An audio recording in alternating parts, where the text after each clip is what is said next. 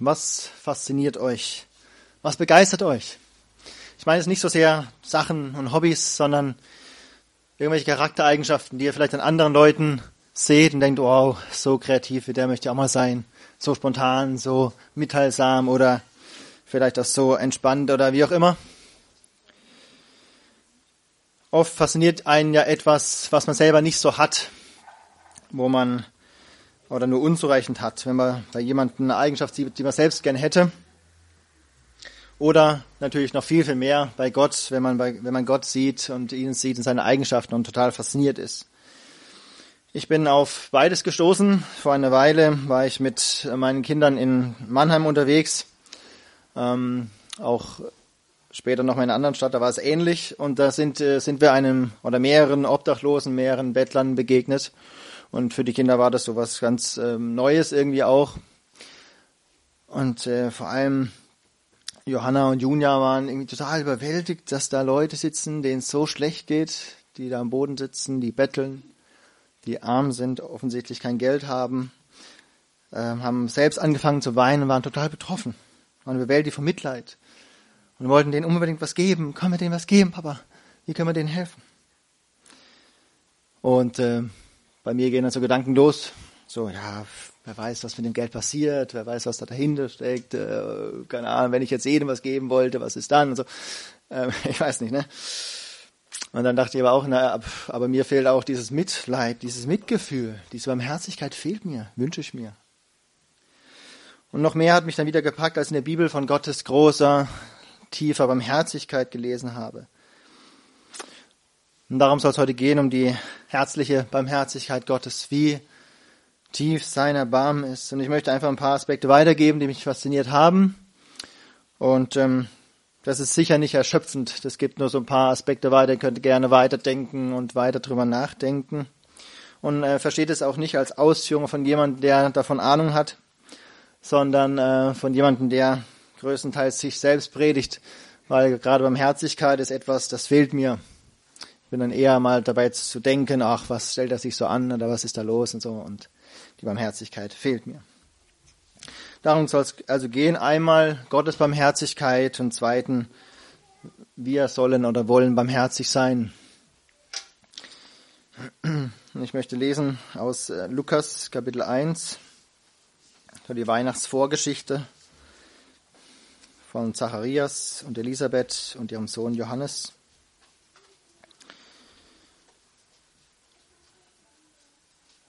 Und ich lese in Lukas 1, ich lese mal ab Vers 68.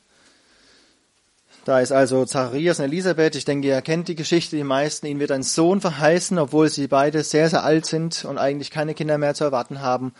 Und der Zacharias glaubt das auch erst nicht. Und deswegen wird er stumm, bis der Sohn geboren ist. Und der Johannes kommt zur Welt. Und als er dann auch tatsächlich sagt, ja, der soll Johannes heißen und nicht Zacharias, als er diesen Glauben zeigt, dass er dem Wort des Engels vertraut, da wird er dann wieder, kann er wieder sprechen. Und ähm, er redet ein bisschen über seinen Sohn, aber viel, viel mehr weiß, sagt er, über das, was Jesus tut. Und dort steht Lukas 1, Vers 68. Gepriesen sei der Herr, der Gott Israels, dass er sein Volk besucht und ihm Erlösung bereitet hat und uns ein Horn des Heils aufgerichtet hat in dem Haus Davids seines Knechtes, wie er durch den Mund seiner heiligen Propheten von alters her geredet hat, Rettung von unseren Feinden und von der Hand aller, die uns hassen, um Barmherzigkeit an unseren Vätern zu erweisen und seines heiligen Bundes zu gedenken, des Eides, den er Abraham, unserem Vater, geschworen hat, um uns zu geben, dass wir, gerettet aus der Hand unserer Feinde, ohne Furcht ihm dienen sollen, in Frömmigkeit und Gerechtigkeit vor ihm alle unsere Tage. Und du aber, Kind, wirst ein Prophet des Höchsten genannt werden, denn du wirst vor dem Herrn hergehen, um seine Wege zu bereiten, um seinem Volk Erkenntnis des Heils zu geben, in Vergebung ihrer Sünden, durch die herzliche Barmherzigkeit unseres Gottes, in der uns besucht hat der Aufgang aus der Höhe, um denen zu leuchten, die in Finsternis und Todesschatten sitzen, um unsere Füße auf den Weg des Friedens zu richten. Also als der Zacharias endlich wieder reden kann, bricht ein Jubel aus über Gottes Rettung, über Gottes Erlösung. Und er sieht klar voraus, was viele andere nicht gesehen haben und nicht sehen konnten, dass jetzt der Messias kommt, dass der Erlöser kommt. Er sieht auch etwas für seinen Sohn Johannes. Er sieht, dass sein Sohn Johannes der Wegbereiter werden soll, ein Prophet des Höchsten. In diesem Sinn, dass er die Herzen der Menschen ansprechen wird, dass er sie bewegen wird, dass sie zur Sündenerkenntnis kommen. Unsere Einsicht, dass sie Rettung nur durch Sündenvergebung bekommen. Das ist der Auftrag des Johannes in Vers 76 und 77 zu sehen. Aber vom Auftrag des Johannes kommt der Zacharias zur eigentlichen Sache. Denn woher kommt Rettung? Wo finden wir Vergebung?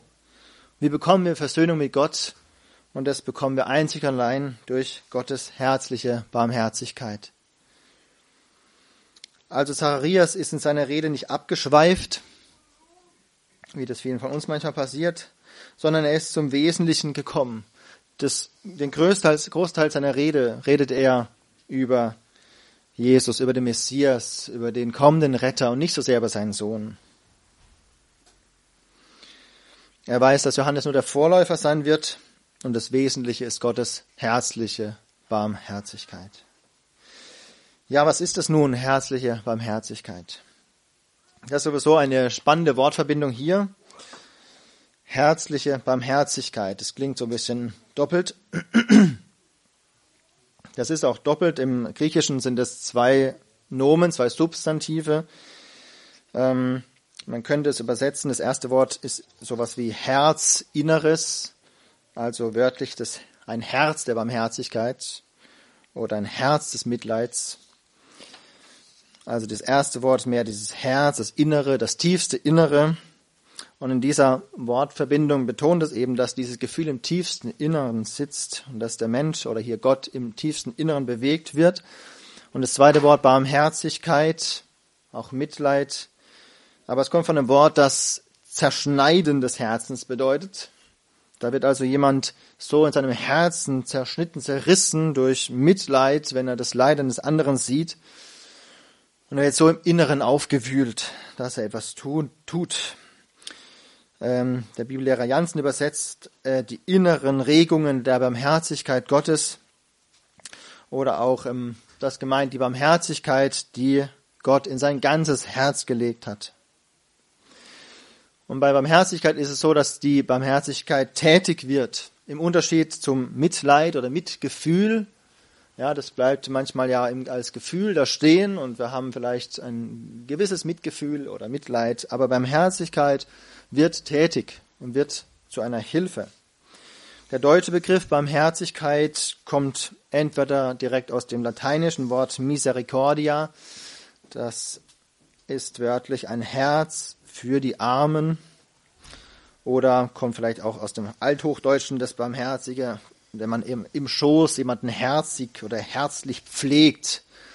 Barmherzigkeit wird auch definiert als tätige Nächstenliebe. Also nicht nur ein Gefühl, sondern eine Charaktereigenschaft, die sich in Taten zeigt. Und so ist Gott voll herzlicher Barmherzigkeit. Die Barmherzigkeit kommt ja auch schon vorher vor. Wir haben das ja auch im Text vorher schon gelesen, die Barmherzigkeit Gottes. Aber auch die konkret wird, zum Beispiel in Vers 58 vorher heißt es, dass die Nachbarn und Verwandten hörten, dass der Herr seine Barmherzigkeit an Elisabeth groß gemacht hat. Also da ist auch die Barmherzigkeit Gottes, die es ihm bewirkt hat, dass die Elisabeth überhaupt noch ein Kind bekommen hat. Also im ganzen Kapitel kommt es auch schon sehr häufig vor. Jetzt möchte ich aber noch mal ein bisschen drauf eingehen, wie das dann im, in den folgenden Versen 78 und 79, was darüber gesagt wird, über die Barmherzigkeit Gottes, wie die sich ausdrückt und wie die zur Tat wird. Und das erste ist, dass Gott sein Volk besucht. Vers 78 am Ende. Wenn der uns besucht hat, der Aufgang aus der Höhe. Auch später heißt es, Gott hat sein Volk besucht, heißt es im Lukas-Evangelium weiter. Dieses Besuchen heißt zum einen natürlich jemand besuchen, irgendwo hinkommen, aber es hat noch mehr Bedeutung und zwar heißt es sowas wie Heimsuchen manchmal, aber Heimsuchen im Sinne, dass man nach jemandem schaut, dass man schaut, wie es einem geht und dann auch helfen kann. Dass man für jemanden sorgt und jemanden segnet. Das ist hier gemeint mit dem Besuchen. Kommen, um zu helfen. Und wer hat uns besucht? Hier ist übersetzt der Aufgang aus der Höhe. In der anderen Übersetzung heißt es zum Beispiel das helle Morgenlicht aus der Höhe oder der helle Morgenglanz aus der Höhe. Also einmal kann das sowas bedeuten, eben das Aufgehen der Sonne oder Aufgehen eines Sterns. Ähm, Im Sinne von der Herr Jesus, der die Sonne der Gerechtigkeit ist. Der Jesus, der der Morgenstern ist, der uns aufgeht und quasi das ganze, den ganzen Lichtglanz der Herrlichkeit Gottes strahlen lässt und seine Erlösung strahlen lässt. Dieser Aufgang kann aber auch sowas bedeuten wie das Aufsprießen einer Pflanze oder eines Sprosses. Und in dem Sinn auch der Herr Jesus, ja, der angekündigte Spross, der aus, austreibt und heranwächst und neues Leben bringt. Ja, das absolut Erstaunliche an Gottes Barmherzigkeit ist, finde ich, das, was wir auch vorhin hatten, dass er, der Erhabene, sich herabneigt. Dass der, der eigentlich in einem unzugänglichen Licht wohnt, sich zugänglich macht und zu uns kommt, dass er selber kommt, dass der Größte sich klein macht, dass der Reichste arm wird und so weiter. Und so haben wir das auch vorher, wird es auch vorher schon erwähnt im Lobgesang der Maria, im Vers 54, ähm, da steht, er hat sich Israels, seines Knechtes, angenommen, um seiner Barmherzigkeit zu gedenken. Also er ist zu seinem Volk gekommen, herabgekommen, Gottes große Barmherzigkeit, indem er sich um sein Volk gekümmert hat, ihr Elend gesehen hat und gekommen ist.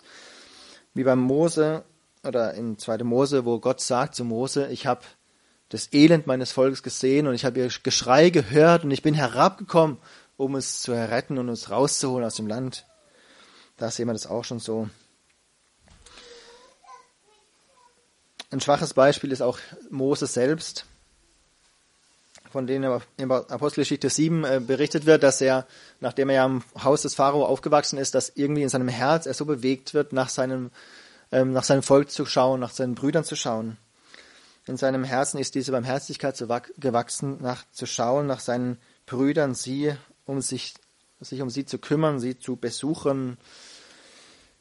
Es wäre natürlich, äh, wäre natürlich sehr einfach gewesen, dass er einfach in seinem Prunk äh, am Palast geblieben wäre, aber nein, er wollte zu seinen Brüdern, nach seinen Brüdern schauen, nach seinem Volk, er hat sie nicht vergessen. Und dann wird er auch tätig. Auch Josef sagt einmal, als er unterwegs ist, sagt zu einem anderen, ich suche meine Brüder, ich bin auf dem Weg, sie zu suchen.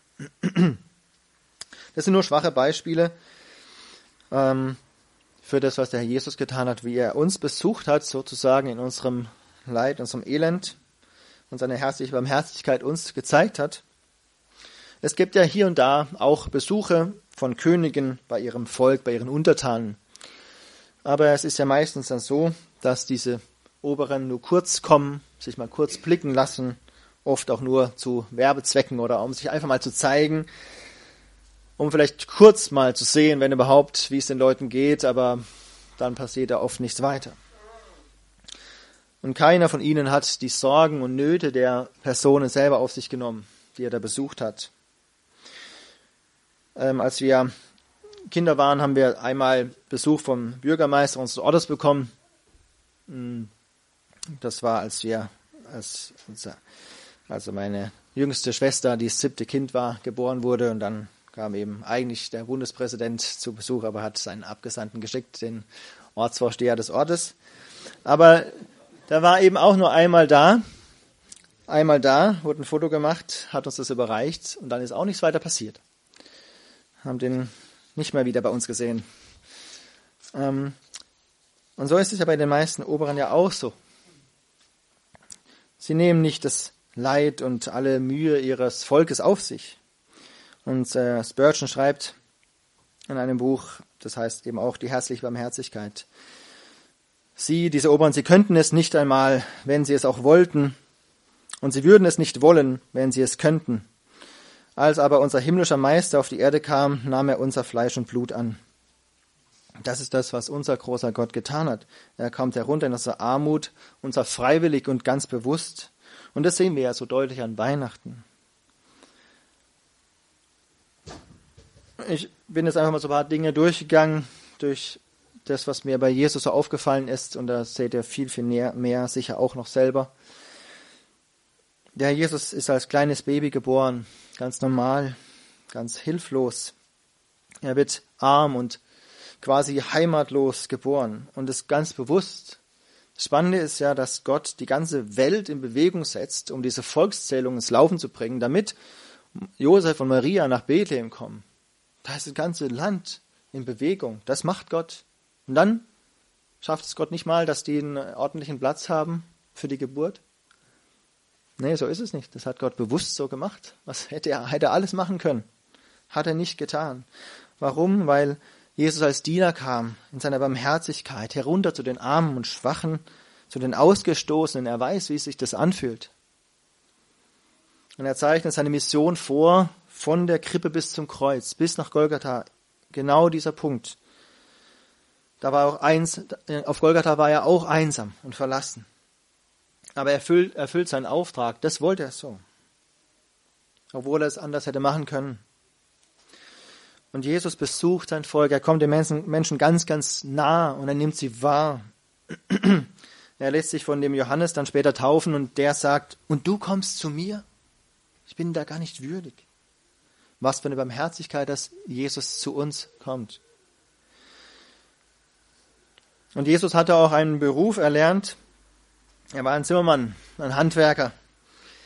Und er kennt diese Arbeit mit den Händen, alles, was daran hängt, wie man den Schweiß seines Angesichts sein Brot verdient. Und wenn ihr Handwerker euch mal nicht verstanden fühlt von uns Schreibtischmenschen oder Akademikern, dann der Herr, der weiß, wie das ist. Jesus weiß es. Er ist ein Handwerker gewesen. Er hat gearbeitet. Er war ein Zimmermann, einer von euch. Er kommt zu dem Petrus, dem Fischer, auf sein Boot und beschert ihm einen riesigen Fischfang, so dass Petrus sagen muss, geh weg von mir, ich bin ein sündiger Mensch. Er hat erkannt, wie groß Jesus ist und dass er eigentlich gar nicht passt zu mir. Und sowas denken wir doch vielleicht auch manchmal, ja, dass wir denken, boah, wie kann Jesus was mit mir zu tun haben wollen?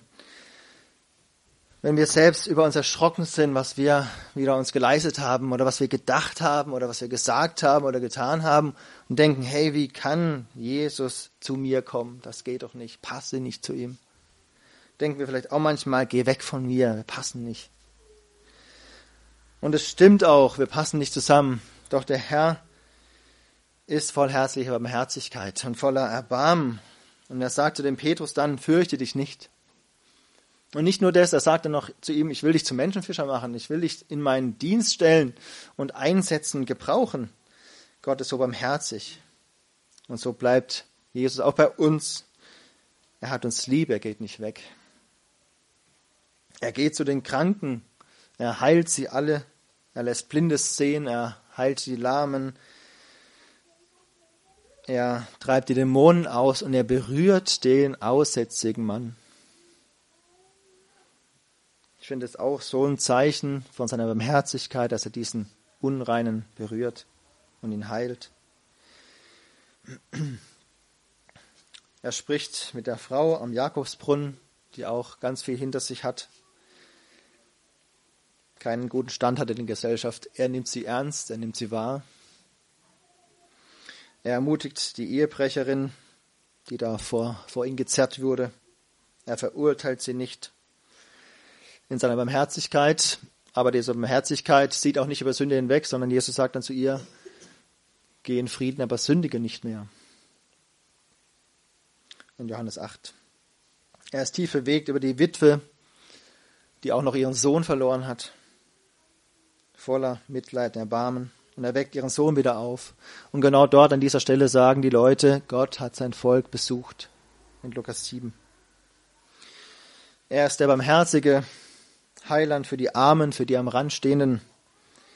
Aber genauso barmherzig begegnet er auch den, Ober, den Oberen aus der Oberschicht und den Intellektuellen, den Reichen. Auch auf die geht er ein. Er spricht mit dem Nikodemus in der Nacht, der seine Zweifel und Fragen hat. Er geht auf ihn ein, er hilft ihm, er sieht den Zachäus auf dem Baum, den reichen Verachteten. Er ist zu Besuch bei dem Pharisäer Simon und versucht ihn zu gewinnen. Er hat den reichen jungen Mann lieb, der zu ihm kommt und seine Fragen stellt. Und vor allem lädt auch alle Kinder zu sich ein und sagt, lasst die Kinder zu mir kommen. Er nimmt sich Zeit für sie. Ja, und es gibt noch so, so viel, so viel mehr. Der Herr ist barmherzig. Und natürlich denken wir auch an den, das Gleichnis vom barmherzigen Samariter, wo im Prinzip sich Jesus selbst darstellt als der, der hinabkommt in Not und sich herabbeugt zu dem Mann, der, der so am, am Boden ist, der hilft und dann sich einsetzt. Und das ist Barmherzigkeit. Nicht nur mitleidig hinschauen, sondern helfen und anpacken und sich kümmern. Und ähm, da dürft ihr gerne weiter nachdenken, in welcher Begebenheit erlebst du oder siehst du am meisten die Barmherzigkeit des Herrn. Vielleicht habt ihr mal Zeit an Weihnachten, könnt weiter darüber nachdenken, wo wir das sehen und wo ihr das seht und wo ihr das heute noch seht. Also Gott ist voller herzlicher Barmherzigkeit. Er hat so ein enormes Mitgefühl und so einen Tatendrang dazu helfen. Das treibt ihn zu jedem von uns, zu Mann und zu Frau, zu arm und zu reich, zu klein und zu groß, zu allen. Er kommt zu uns, er besucht uns, aber nicht um einfach irgendwelche tollen Ratschläge nur zu geben, sondern um uns zu helfen und alles, was uns belastet, auf sich selbst zu laden. Dafür ist er gekommen. Und das ist doch eigentlich eine wunderbare Nachricht und wunderbare Botschaft, aber das Krasse ist ja, dass der Herr Jesus abgelehnt wurde. Wie der Mose, der auch erstmal von seinem Volk abgelehnt wurde. Auch der Josef, der von seinen Brüdern verkauft wurde. Und Jesus wurde von seinem Volk abgelehnt. Und die Frage ist, wenn er zu uns kommt, sozusagen, hast du ihn angenommen, nimmst du Jesus an, wenn er zu uns, zu dir kommt. Aber warum kommt Gott selbst und hat nicht nur einen Boten geschickt, so wie vorhin, wo ich gesagt habe, der Bundespräsident hat eigentlich eine Urkunde geschickt, aber er ist natürlich nicht selbst gekommen, sondern hat einen Abgesandten geschickt. Das machen die meisten Oberen ja auch so. Äh, um diese Frage geht es in einer Geschichte, die ich schon öfters äh, Schulklassen an Weihnachten vorgelesen habe. Ähm, da geht es um einen indischen Maharaja, der einen christlichen Beamten hat. Und die reden immer über den Glauben und der Christ bezeugt seinen Glauben. Und der Maharaja sagt, das verstehe ich nicht. Erklär mir doch, warum sollte Gott selber kommen? Wenn ich einen Befehl gebe, dann gebe ich den irgendjemand weiter und der tut es dann für mich. Ich schicke jemanden, der geht für, geht für mich. Warum soll ich denn selber gehen? Warum sollte Gott selber kommen? Erklär mir das doch mal. Und er sagt, ja, ich brauche einen Tag Zeit und mir was, das, ich gebe dir eine Antwort. Und ähm, am nächsten Tag macht der Maharaja eine Bootsfahrt auf dem Ganges mit seinen ganzen Dienern, Beamten. Und plötzlich sieht der Maharaja, wie er oft am Rand des Flusses eine, eine Person ins Wasser fällt. Und das sieht so aus. Er denkt, das ist sein Kind, das da reinfällt, sein Sohn.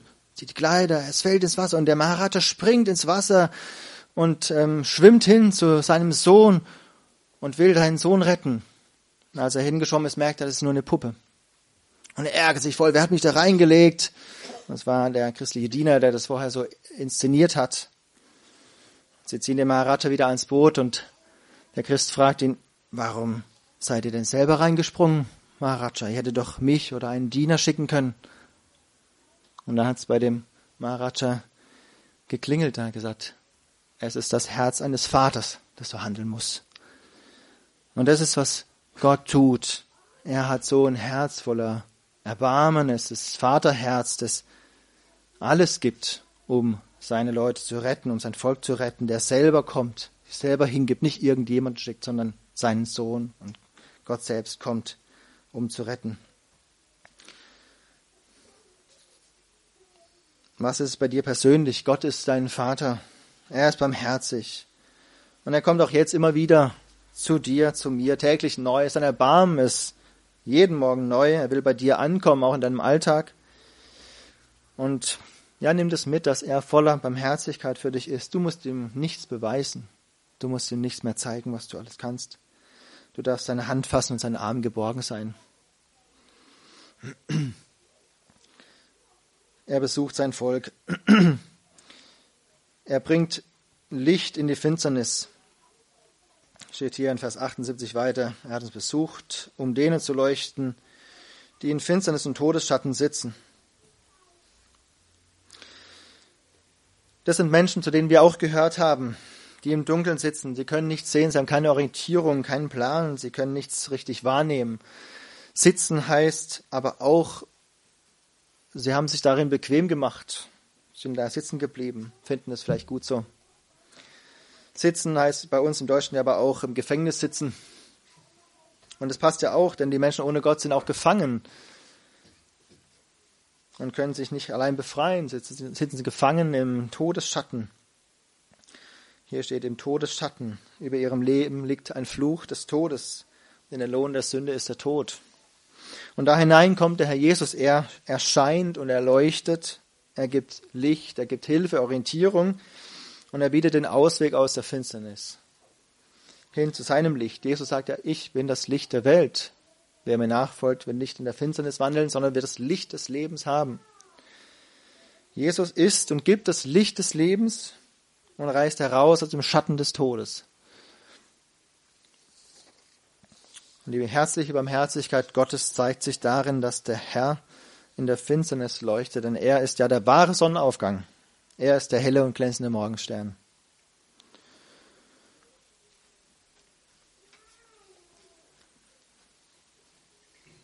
Und ich möchte noch zwei Stellen lesen, wo es vielleicht auch persönlicher wird, auch für uns noch, was es für heute, uns heute bedeuten kann, auch, auch wenn wir an Jesus schon glauben und grundsätzlich herausgerettet sind aus diesem, aus diesem Verderben.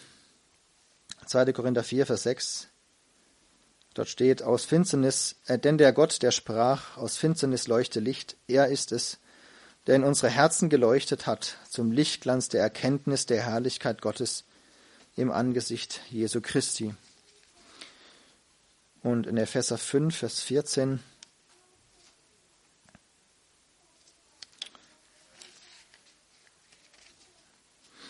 Da steht, denn das Licht ist es, das alles offenbar macht. Deshalb sagt er, wache auf, der du schläfst, und stehe auf aus den Toten, und der Christus wird dir leuchten. Durch sein Licht möchte uns der Herr auch immer wieder Erkenntnis von ihm selbst geben und dass wir in der Beziehung zu ihm wachsen und auf ihn schauen. Und vielleicht sind wir manchmal etwas träge und schlafen so und haben uns vielleicht auch verirrt. Dann kommt er in seiner Barmherzigkeit zu uns und ruft uns das zu, wach auf. Und er wird uns leuchten. Und dann lenkt er unsere Schritte in seiner Barmherzigkeit. Vers 79, um unsere Füße auf den Weg des Friedens zu richten. Die Menschen, die im Finstern sitzen, haben keinen Plan und keine Orientierung. Und deshalb brauchen sie Wegweisung. Und das passiert hier nicht durch eine Wegbeschreibung, sondern eine Ausrichtung. Der Herr will unsere Füße auf den Weg des Friedens richten oder hinlenken, dass wir da gehen können, in die richtige Spur bringen, die Menschen, so sagt uns die Bibel, gehen ja in die Irre wie Schafe ohne Hirten. Und der Herr ist der gute Hirte, der die Schafe zusammentreibt, sie leitet, auf den richtigen Weg bringt, ihm nach. Und was ist das für ein Weg? Es ist der Weg des Friedens. Der Weg des Friedens. Zunächst einmal zum Frieden mit Gott. Denn dahin möchte der Herr jeden Menschen führen zum Frieden mit ihm. Dafür ist er gekommen, um zu leuchten, den Weg zu weisen und Frieden zu bringen, den Fernen und den Nahen. Frieden und Versöhnung mit Gott. Und auf diesem Frieden baut alles auf. Er, der Herr ist selbst, er ist unser Friede. Und wir dürfen mit ihm unterwegs sein. Und auch uns als Gläubige möchte der Herr immer wieder auf den Weg des Friedens leiten. Er bringt uns in die Spur, er geht uns nach, wenn wir mal in die Irre gehen und er trägt uns in seiner Beherzigkeit und schenkt uns seinen Frieden, auch wenn wir nicht alles verstehen. In Philippa 4 heißt es so, ne, der Friede Gottes, der allen Verstand übersteigt, wahre euren Herzen, eure Sinn in Christus Jesus. Das möchte uns geben, dass wir, wenn wir Sorgen haben, sie auf ihn werfen und er gibt uns den Frieden in ihm. Ja, so in diesen Punkten und noch viel, viel mehr zeigt sich Gottes herzliche Barmherzigkeit. Und das dürfen wir an Weihnachten auch immer wieder jetzt uns bewusst machen, wie wunderbar und wie barmherzig, barmherzig der Herr ist. Da dürfen wir uns dran freuen und dann weiterdenken, uns dran freuen, dass das größte Werk der Barmherzigkeit das ist, dass der Herr ins Kreuz gegangen ist, dass er für uns gestorben ist, dass er für uns sein Leben gelassen hat, um uns zu retten, dass er alle unsere Sünden auf sich genommen hat. Und in Epheser 2 wird es auch nochmal so betont, diese Gabe der Barmherzigkeit. Epheser 2, Vers 4. Gott aber, der reich ist an Barmherzigkeit, wegen seiner vielen Liebe, womit er uns geliebt hat, hat auch uns, als wir in den Vergehungen tot waren, mit dem Christus lebendig gemacht. Durch Gnade seid ihr errettet. Und hat uns mit auferweckt und mitsitzen lassen in den himmlischen Örtern in Christus Jesus. Das hat Gottes große Barmherzigkeit bewirkt. Hast du diese Gabe, dieses Geschenk angenommen und freust du dich daran? Und da wir so viel Barmherzigkeit empfangen haben, da wir so viel Barmherzigkeit von, vom Herrn bekommen haben, deswegen wollen und dürfen auch wir barmherzig sein. Und was heißt es für uns?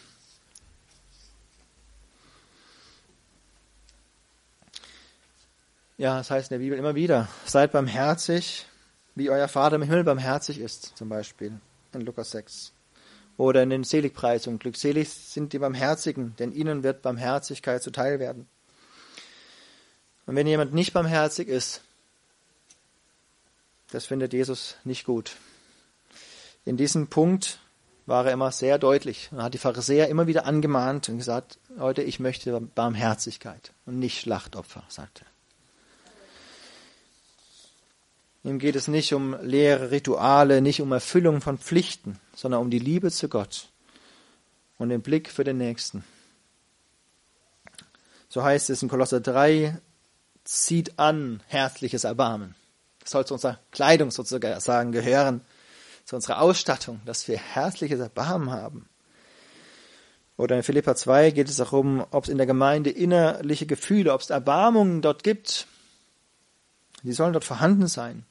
Und das wünsche ich mir auch, dass ich das mehr lerne, mehr dieses einmal dieses innere Erbarmen habe, dieses Mitgefühl, dass mir der Herr das mehr schenkt, dass ich die Not des anderen sehe, wie er kämpft und dass ich das sehe und mitleide und nicht denke, ach komm, das soll sich nicht so anstellen, sondern dass ich wirklich Erbarmen habe. Und dann wünsche ich mir, dass mein Glaube diese Gedanken dann zu barmherzigen Taten führt, dass ich mir überlege, wie, was kann ich tun, wie kann ich helfen? Denn die Gedanken sind das eine, aber nur die Gedanken alleine, die helfen uns auch nicht weiter. Denn das macht Jakobus auch zum Beispiel deutlich, oder auch der Johannes in seinem Brief. Jakobus 2 möchte ich lesen. Jakobus 2, Vers 15. Dort heißt es, wenn aber ein Bruder oder eine Schwester nackt ist und der täglichen Nahrung entbehrt, Jemand von euch spricht aber zu ihnen, geht hin in Frieden, wärmt euch und sättigt euch. Ihr gebt ihnen aber nicht das für den Leib Notwendige. Was nützt es? So ist auch der Glaube, wenn er keine Werke hat, in sich selbst tot. Wenn wir nur nette Worte machen oder nur liebe Gedanken haben, dann hilft es den anderen auch nicht. Das ist keine Barmherzigkeit, sie wird nicht tätig. Und 1. Johannes 3, Vers 17, da heißt es, wer aber irdischen Besitz hat und sieht seinen Bruder Mangel leiden und verschließt sein Herz vor ihm, wie bleibt die Liebe Gottes in ihm? Dieses Herz ist wieder das Wort, das auch bei diesem herzlichen, dieser herzlichen Barmherzigkeit vorkommt. Wenn unser Herz uns verschließt vor Leuten und wir helfen nicht, dann bringt es nichts und dann ist uns die Liebe Gottes nicht in uns. Also die Barmherzigkeit Gottes, die soll nach außen getragen werden, die soll sich zeigen, in ganz praktischen Dingen auch. Und da können wir, können wir ganz viele Gedanken machen. Klar, zum einen wird es hier konkret angesprochen, dass wir auch mit unserem Geld, das wir haben, unterstützen und helfen den Armen, die dies nötig haben, dass wir einkaufen für andere, wie es jetzt in den letzten Tagen passiert ist auch hier, ja, ähm, dass wir Besuche machen. Vielleicht kannst du auch jemanden wie so ein Sonnenaufgang erscheinen, den du besuchen magst. Oder dass du selber Gäste beherbergst und vielleicht sind Engel dabei. Hebräer 13. Oder einfach ein Geschenk machen oder jemand das Nötigste geben und sei es ein Glas Wasser. Kranke versorgen. Aber denke ich, da gehört auch dazu was, sowas wie jemanden trösten. Jemanden vielleicht auch eine Wegweisung geben, eine Empfehlung geben, jemanden belehren, jemanden aufrichten, aber auch ermahnen. Auch das sind Taten der Barmherzigkeit. Die einen mehr mit Händen und die anderen mehr mit Worten. Und euch werden da sicher noch ganz, ganz viele, viele Beispiele einfallen, wie das gehen kann. Und lasst euch vom Herrn leiten. Freut euch in seiner Barmherzigkeit und gebt sie weiter. Und in Matthäus 25, in dem Gleichnis, das Jesus erzählt, heißt es ja dann, was ihr einem meiner geringsten Brüder getan habt, das habt ihr mir getan. Und Jesus bezieht es auf sich selbst, wo er sagt, ihr habt mich besucht, ihr habt mich im Gefängnis besucht, ihr habt, habt mich versorgt, als ich krank war, ihr habt mir zur Kleidung gegeben, ihr habt mir zu essen gegeben. Und wenn, und die sagen dann, ja, wann waren das denn? Wann haben wir dich denn besucht und so weiter? Und Jesus sagt, was ihr einem meiner geringsten Brüder getan habt, das habt ihr mir getan. Also wenn wir Barmherzigkeit üben, dann ist es so, als würden wir Jesus Barmherzigkeit erweisen und ihm dienen. Also all das tun wir für andere, aber auch für den Herrn selbst und wollen ihm diese Barmherzigkeit, die er erwiesen, erwiesen hat, die können wir ihm keinesfalls zurückgeben. Die können wir ihm nicht zurückbezahlen. Das ist auch nicht unsere Aufgabe weil wir es eh nicht können. Wir dürfen die Barmherzigkeit Gottes, die er uns erwiesen hat, annehmen, weil wir sie nicht verdient haben. Aber wir dürfen einfach ein Stück von dem weitergeben und aus dieser Liebe zu Gott heraus das weitergeben und zurückgeben an Menschen, die uns auf dem Herzen liegen. Ja, und dafür, dazu will ich euch einladen, auch gerade an Weihnachten und jetzt zum einen, dass wir neu staunen über Gottes große, herzliche Barmherzigkeit und dass wir uns leiten lassen, von Herzen barmherzig zu sein. Und dann wird es ein wundervolles Weihnachten. Amen.